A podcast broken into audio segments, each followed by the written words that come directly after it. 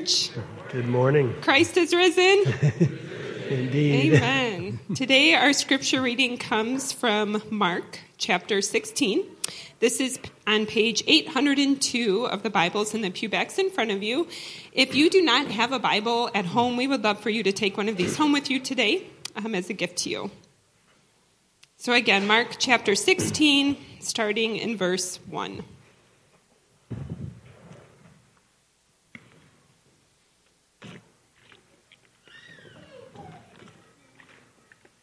When the Sabbath was passed, Mary Magdalene, Mary the mother of James, and Salome brought spices so that they might go and anoint him. And very early, on the first day of the week, when the sun had risen, they went to the tomb. And they were saying to one another, "Who will roll away the stone for us from the entrance of the tomb?" And looking up, they saw that the stone had been rolled back. It was very large. And entering the tomb, they saw a young man sitting on the right side, dressed in a white robe, and they were alarmed. And he said to them, "Do not be alarmed. You seek Jesus of Nazareth, who was crucified. He has risen. He is not here. See the place where they laid him. But go, tell his disciples and Peter that he is going before you to Galilee. There you will see him, just as he told you." And they went out and fled from the tomb, for trembling and astonishment had seized them, and they said nothing to anyone, for they were afraid. This is the word of the Lord.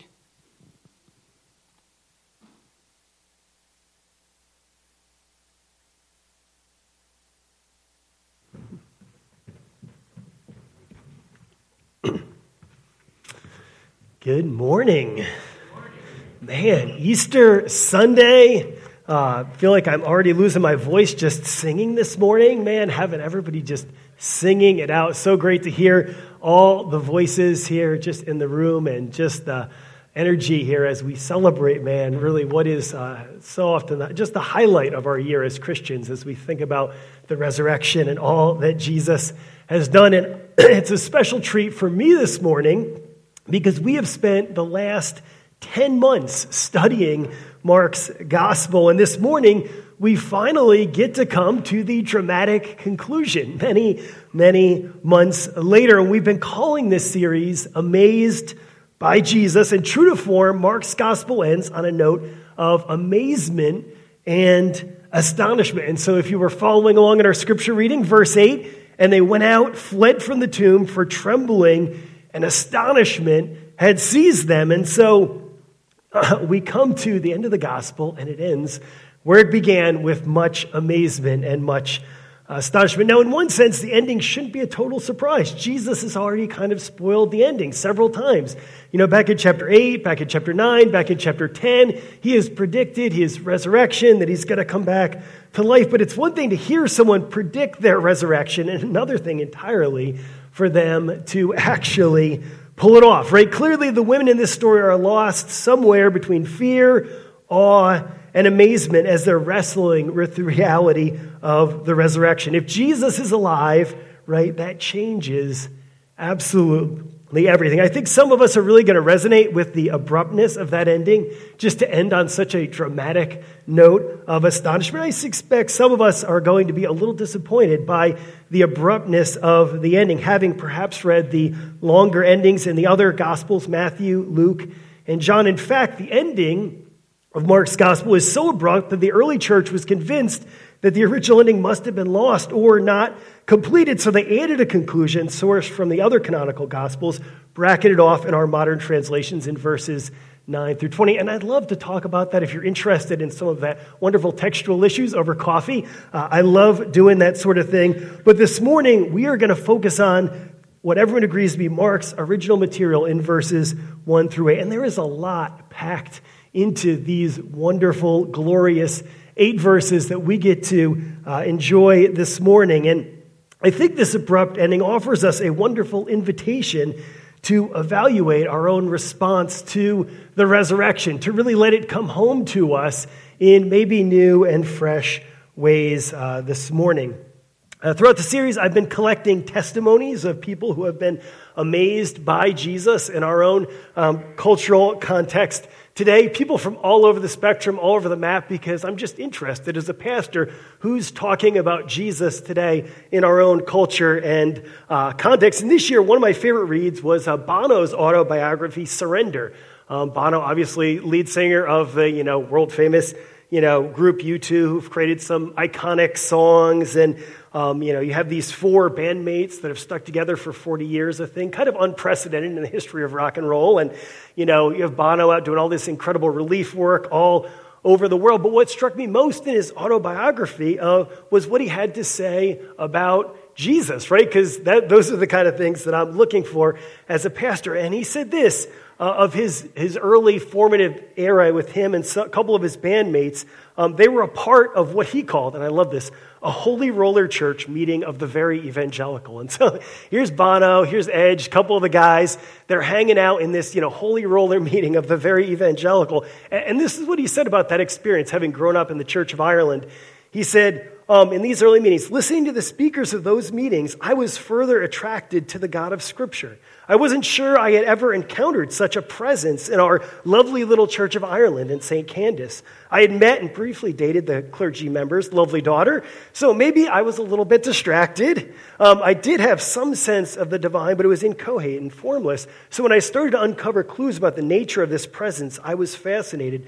The Bible held me wrapped. The words stepped off the page and followed me home. I love that, right? That's the kind of thing we want to hear, testimonies of Redemption City Church, right? The Bible jumped off the page and followed people home. And he went on to say this. It's so fascinating to read from a guy who's just out there making music. He said, I'd always be the first up when there was an altar call, the come to Jesus moment. I still am. If I was in a cafe right now and someone said, stand up if you're ready to give your life to Jesus, I'd be the first one to be on my feet. I took Jesus with me everywhere, and I still do. I've never left Jesus out of the most banal or profane actions of my life. And I love that, right? Here's a guy who is really amazed by Jesus, who's gotten into the Jesus of Scripture, who's wrestled with him. And I don't know all of his journey or all of his story, but some of those glimpses to me are enough to say people are still, in our context, being amazed by Jesus. And I want to highlight just a few more amazing things about Jesus in these final 8 verses here of Mark's gospel this morning. And so 3 things I want to look at this morning if you want to follow along, if you like to know where we're going ahead of time. The unusual eyewitnesses to Jesus' resurrection, verses 1-3. The surprising announcement of Jesus' resurrection in verses 4-7. And then the dramatic response to Jesus' resurrection. And my aim for this morning's sermon is that we too would be amazed by Jesus, would increasingly want to explore the implications of Jesus' resurrection for our lives. Whether you are a brand new Christian or whether you've been a Christian your whole life, I'm hoping that the amazement in Mark's gospel would draw all of us in more deeply into exploring the implications of what it means that Jesus is alive today and we get to be a part of what he's doing in the world. So let me pray this morning that God would meet us here as we dive into this scripture this morning. And so, Father, we come, God, humbly dependent on you. God, we've got nothing to offer if you don't show up. Make these words jump off the pages, as it were, and follow us home. So would you do that? Would you speak to your people by your word this morning? With the reality of the risen Christ come home to us in new and fresh, moving ways. Would we be increasingly a part of what you're doing in the world? Would our heart be more aligned with yours? Would we be a part of what you're doing in our time and in our place? And so we pray all of this in Jesus' name for his glory. Amen. Amen. So let's dive right into our scripture this morning. We're going to start with these unusual eyewitnesses of Jesus' resurrection. So if you are reading along in your Bible, and I hope you are, hope you're following along. If you don't have a Bible, there are Bibles right in the pew rack in front of you, page 802. You can follow along. I want to make sure that you can find this for yourself. Don't take it on my word. Get into the scriptures for yourself. I love that sanctified sound of pages turning as people are reading through the scriptures and digging in together. That's a glorious sound here. So verses 1-3, when the Sabbath was passed, Mary Magdalene, Mary the mother of James, and Salome brought spices so that they might go and anoint him. And very early on, the first day of the week, when the sun had risen, they went to the tomb. As we come to the dramatic conclusion, Mark mentions three women who have been followers of Jesus. These women have already been mentioned with Jesus at the cross. So if you flip back to chapter 15, verse 40-41, you'll see that women were a big part of Jesus' ministry and mission. So listen to these words in Mark 15, starting at verse 40. There are also women looking on from a distance, among whom were Mary Magdalene, once again, Mary, the mother of James the younger, and of Joseph, and Salome. When he was in Galilee, they followed him and ministered to him, and there were also many other women who came up with him to Jerusalem. It's interesting that while Jesus' disciples get a lot of attention in Mark's gospel, don't miss the women who ministered to Jesus and followed him all the way to the cross, right? Mark makes a point of it. They're mentioned here in Mark 15. He makes a mention of them again in Mark 15:47. And finally here in Mark 16:1-3, the women are here to anoint the body. And while the disciples have fled, denied Jesus, or betrayed him, right, these women have followed him to the cross and all the way to what they thought was going to be his final resting place. Strikingly, in all four gospel accounts, they are the first to receive the news of Jesus' resurrection. And that might not be surprising to you today as you think about that and go, of course, you know, we live in a very egalitarian society, and so of course Mark would want to sprinkle in some ideas for the men and for the women and kind of share with them. This was utterly unprecedented in the first century, right? These women their testimony was not even admissible in court. So to use them as eyewitnesses by name so that people could follow up with them, ask about their story, was something utterly unprecedented, so unique about the ministry of Jesus. If these accounts were written hundreds of years after the fact, as is often suggested today, it would make absolutely no sense to include women as eyewitnesses. In fact, it would have actually decreased the credibility of these gospel accounts. Early critics of Christianity made a point of this. In the second century, the pagan critic Celsus accused the early church father Origen of following the gossip of women about an empty tomb. Clearly not a lot of respect for women in the first several centuries, right? People didn't believe women. They thought they were too hysterical, right? They weren't logical. They weren't reasoned enough to be able to give actually informed eyewitness testimony. What made no sense in the early centuries of Christianity, and guys like Origen are having to defend the credibility of the gospel, now serves as proof of the authenticity of Mark's account. The only reason these women would have been listed as eyewitnesses if this event actually happened. And so don't miss Jesus' heart for these marginalized women as central witnesses to his resurrection. They get the privilege of being the first to hear the good news. Jesus was constantly uplifting women who are an integral part of his ministry. And this would have been so unique in the first century context where Jewish men, get this, they would thank God every day that God didn't make them a woman.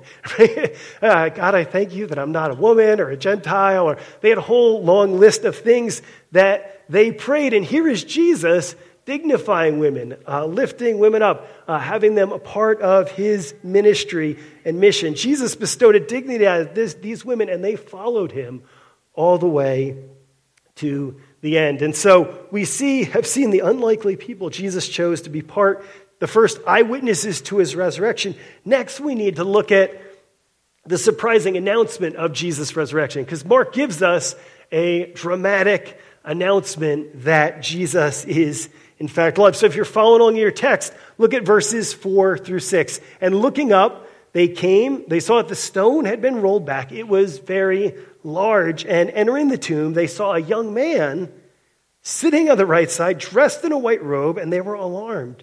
And he said to them, "Do not be alarmed. You seek Jesus of Nazareth, who was crucified. He is risen. He is not here. See the place where they laid him." And so you have this story arriving, right? The women arrive. The huge stone has already been rolled away. They don't find a corpse to anoint, but rather a mysterious figure waiting for them at the tomb, an angel incognito, as it were, who just happens to know that they're looking for Jesus of Nazareth and can confirm that he was in fact crucified and buried right in this place. But then he gives them the good news, right? This is the banner news of our text. This is what we are celebrating today. This is the flag we're kind of waving today.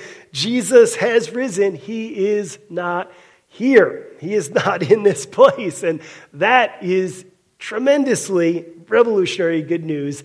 If Jesus is alive, everything is about to change. And sure enough, as Mark's gospel comes to a conclusion, we see a whole new mission is about to launch as the gospel explodes out from Jerusalem in the first century. So there's an empty tomb. There's an announcement of Jesus' resurrection. But what's missing here in Mark's gospel?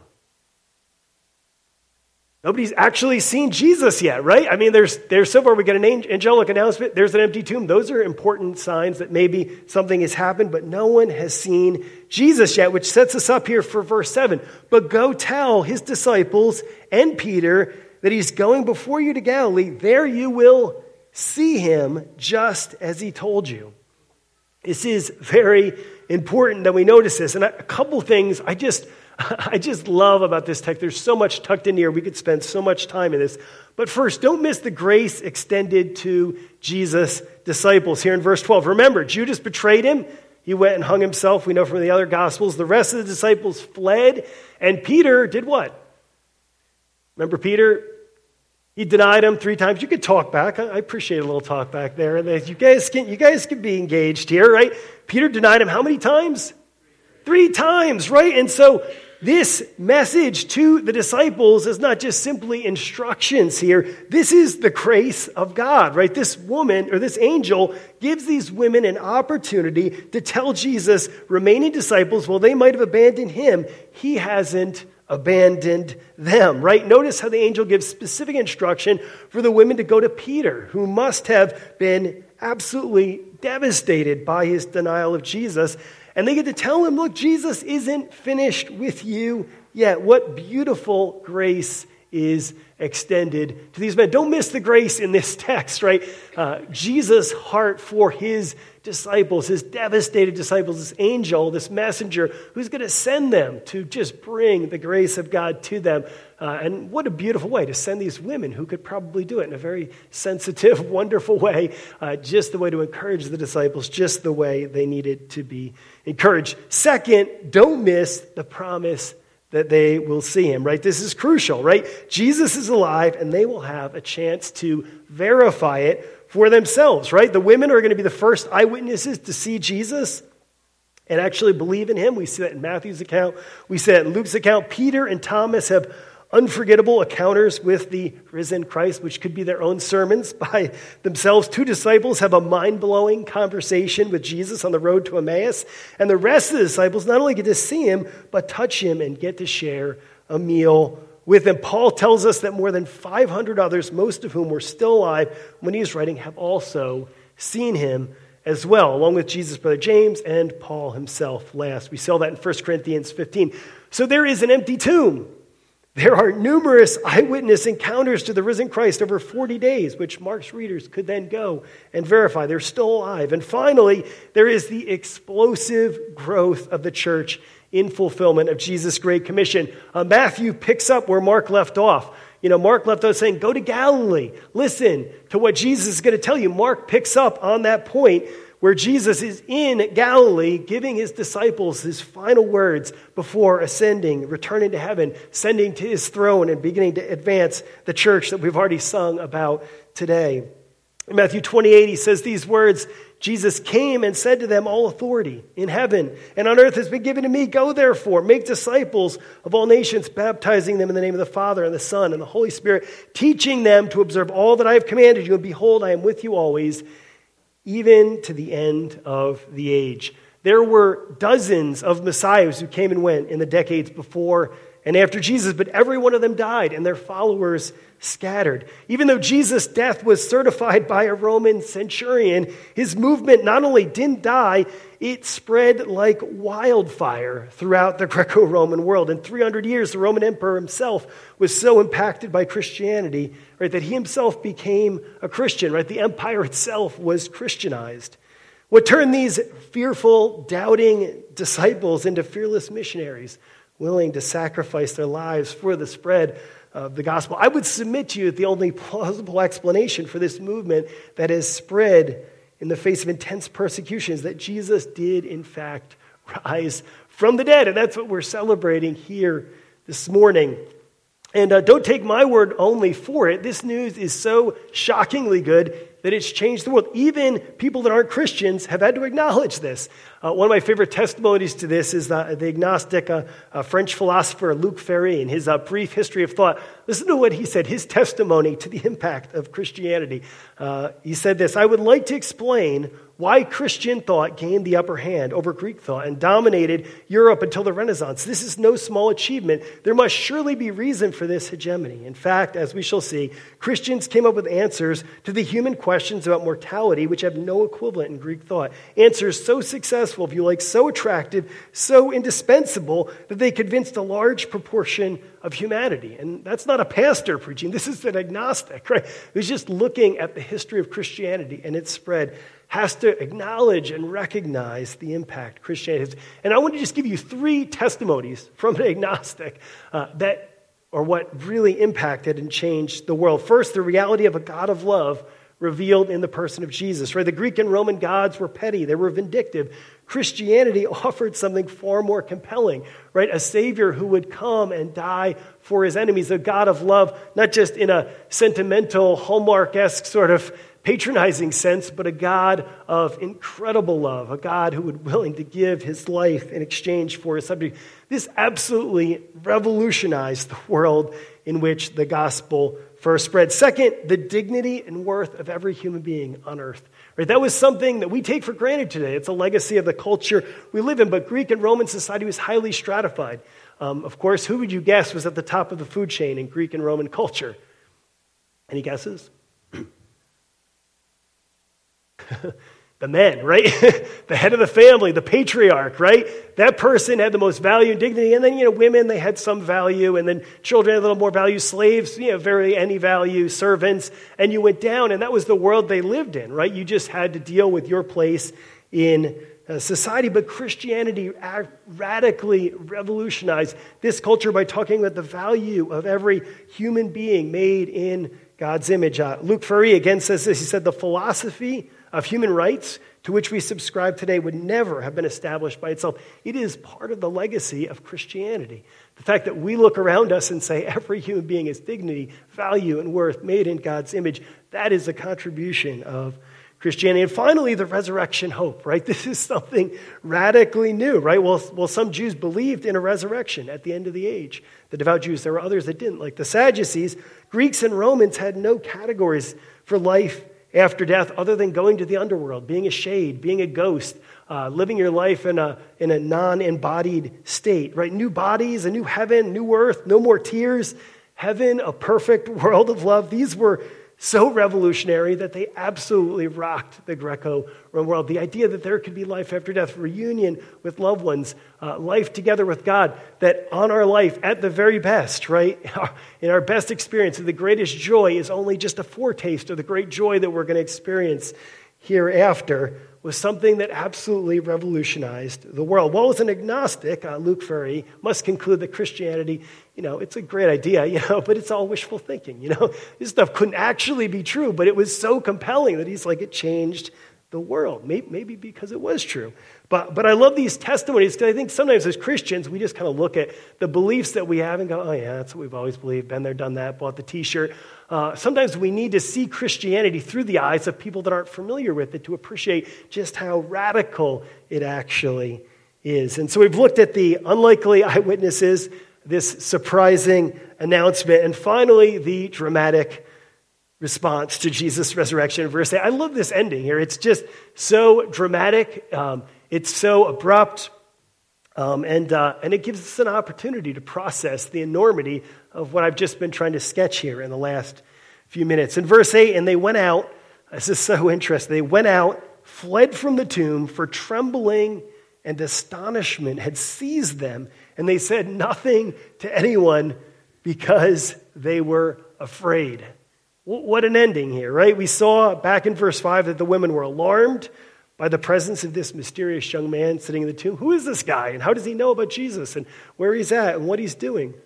The Greek word for alarmed there in verse 5, found only in Mark, means both fear, wonder, astonishment, and distress, according to one of the commentators.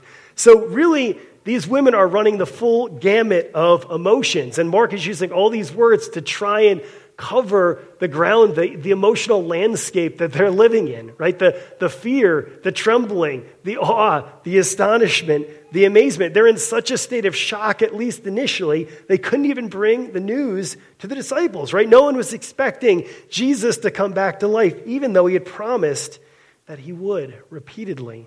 The mortality rates in the first century were horrific, right? They were confronted by death far more frequently and forcefully than we are today. Everyone would have had experienced death up close and personal. So there's no naivety about the reality and finality of death, especially of Roman crucifixion. They were experts at making sure people were not just partly dead, but totally dead, right? The women's shock is yet another clue to the authenticity of this account. There would certainly be no need to add such embarrassing details if the Gospels were written hundreds of years later. Why talk about a bunch of hysterical women at the end of the Gospel if, in fact, something dramatic, revolutionary, world-shaking just happened? Now, the other Gospel accounts pick up the story, show them not only telling the disciples, but seeing Jesus personally. But at this point, the news has totally overwhelmed them. They need to process what it means. I love how authentically Mark records this account, right? No attempts to tidy up the ending, just trembling, astonishment, and fear. I would submit that this is the only legitimate response to someone rising from the dead. It would be so surprising, so astonishing, so paradigm shifting that would cause you to question everything you ever believed before. This is where the women are at the end of Mark's Gospel, and I think this is where we should be if we're to do justice to the enormity of the resurrection. If we aren't shocked and astonished and amazed, we might not really be getting it. While it's comforting, right, to think that Jesus' resurrection, we could be confident of a new life for ourselves, a new heaven, a new earth without tears, it's also a bit terrifying to think that if Jesus is alive, we will stand before him to give an account for every careless word, thought, and action, right? This could throw anyone into a comprehensive chaos, right? To reflect on someone rising from the dead, someone knowing all of our intimate thoughts and all of our motivations and desires, everything about us. Mark's Gospel gives us permission to run the full gamut of emotions. We get to wrestle with what these eyewitnesses have passed on to us. And if Jesus really did die for our sins and really did defeat death, wouldn't you want to learn more? Wouldn't you want to dig deeper? Wouldn't you want to unpack the implications of this more for your life and learn more about it? Let me make, in closing, just three recommendations here, three ways you might follow up on a message like this about the resurrection. If you're unfamiliar with Christianity and you're here this morning, we're so glad you've joined us, and we really hope this is an opportunity for you to learn more about what is central to Christianity, what is at the very center of our hope. But if you're new to Christianity, let me recommend you start with just basic gospel literacy, right? Start with the accounts of Jesus in the canonical gospels. Read them for yourself. Jesus' death and resurrection are the very center of the good news, and we should like nothing better than for you to explore them with us. While it's tempting, right, to get caught up on all the secondary cultural issues that are swirling around us right now and be like, yeah, I would explore Christianity except for name whatever your favorite pet issue might be. I want to encourage you to start with the resurrection. I love how Tim Keller says this. He says, if Jesus rose from the dead, then you have to accept all that he said.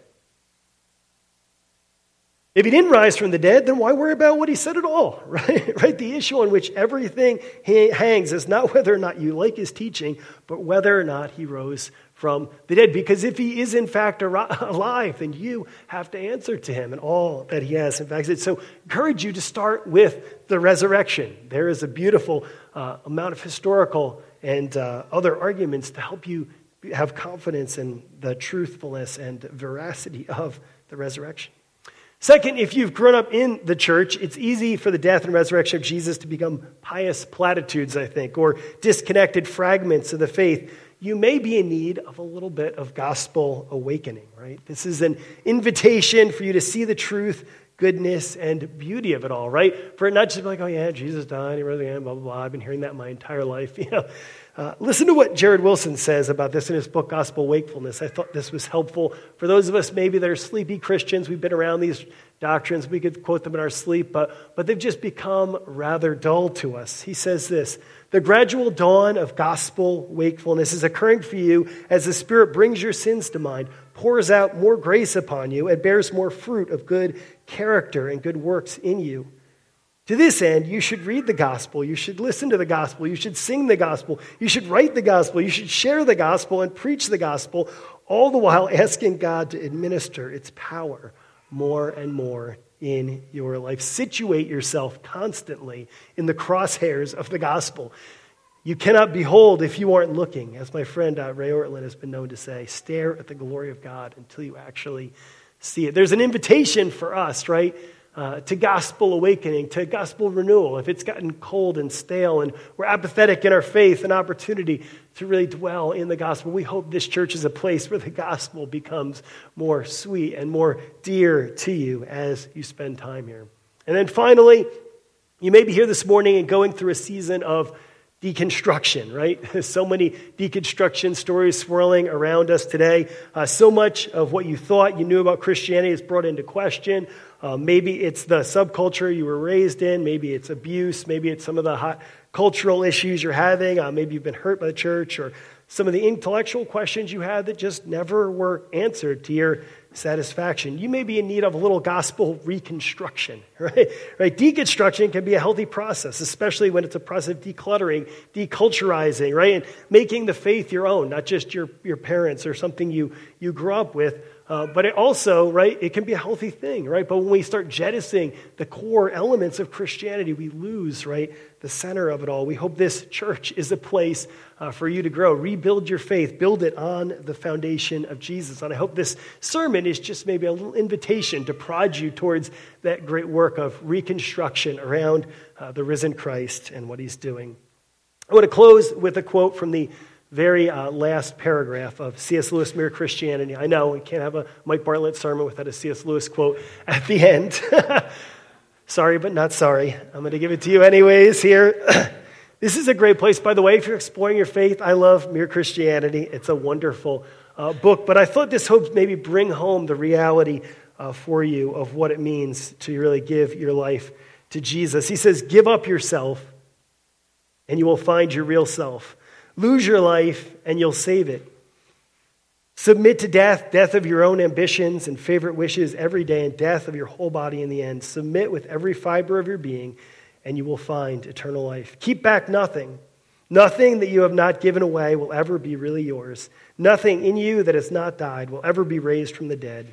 Look for yourself and you will find in the long run only hatred, loneliness, despair, rage, ruin, and decay. But look for Christ and you'll find him, and with him, everything else thrown in. I love that final expression. Look to Christ and you'll find him, and with him, everything else thrown in. As a church, that's the invitation we have for you this morning, to look to Christ and find all that he is for us, all of his grace and his mercy and his love and his power at work in us, all of the beautiful invitation that he has for us to be a part of what he is doing in the world. So we have an opportunity this morning to look to Christ, and then we're going to hear stories here in a few moments as we do some baptisms of people that are looking to Christ in their lives. But before we do that, let me pray this morning. Father, we thank you for the resurrection, that Jesus is alive and we get to be a part of what he's doing in the world. We get to experience the love and the grace that he's given us. We get to live it out together in a community that is intent on following what Jesus said and walking in the ways that he's told us to do. One of those things being baptism. So we thank you for the stories, the people that are come and share. God, we pray that all that's said might be honoring, glorifying to you. We pray in Jesus' name. Amen.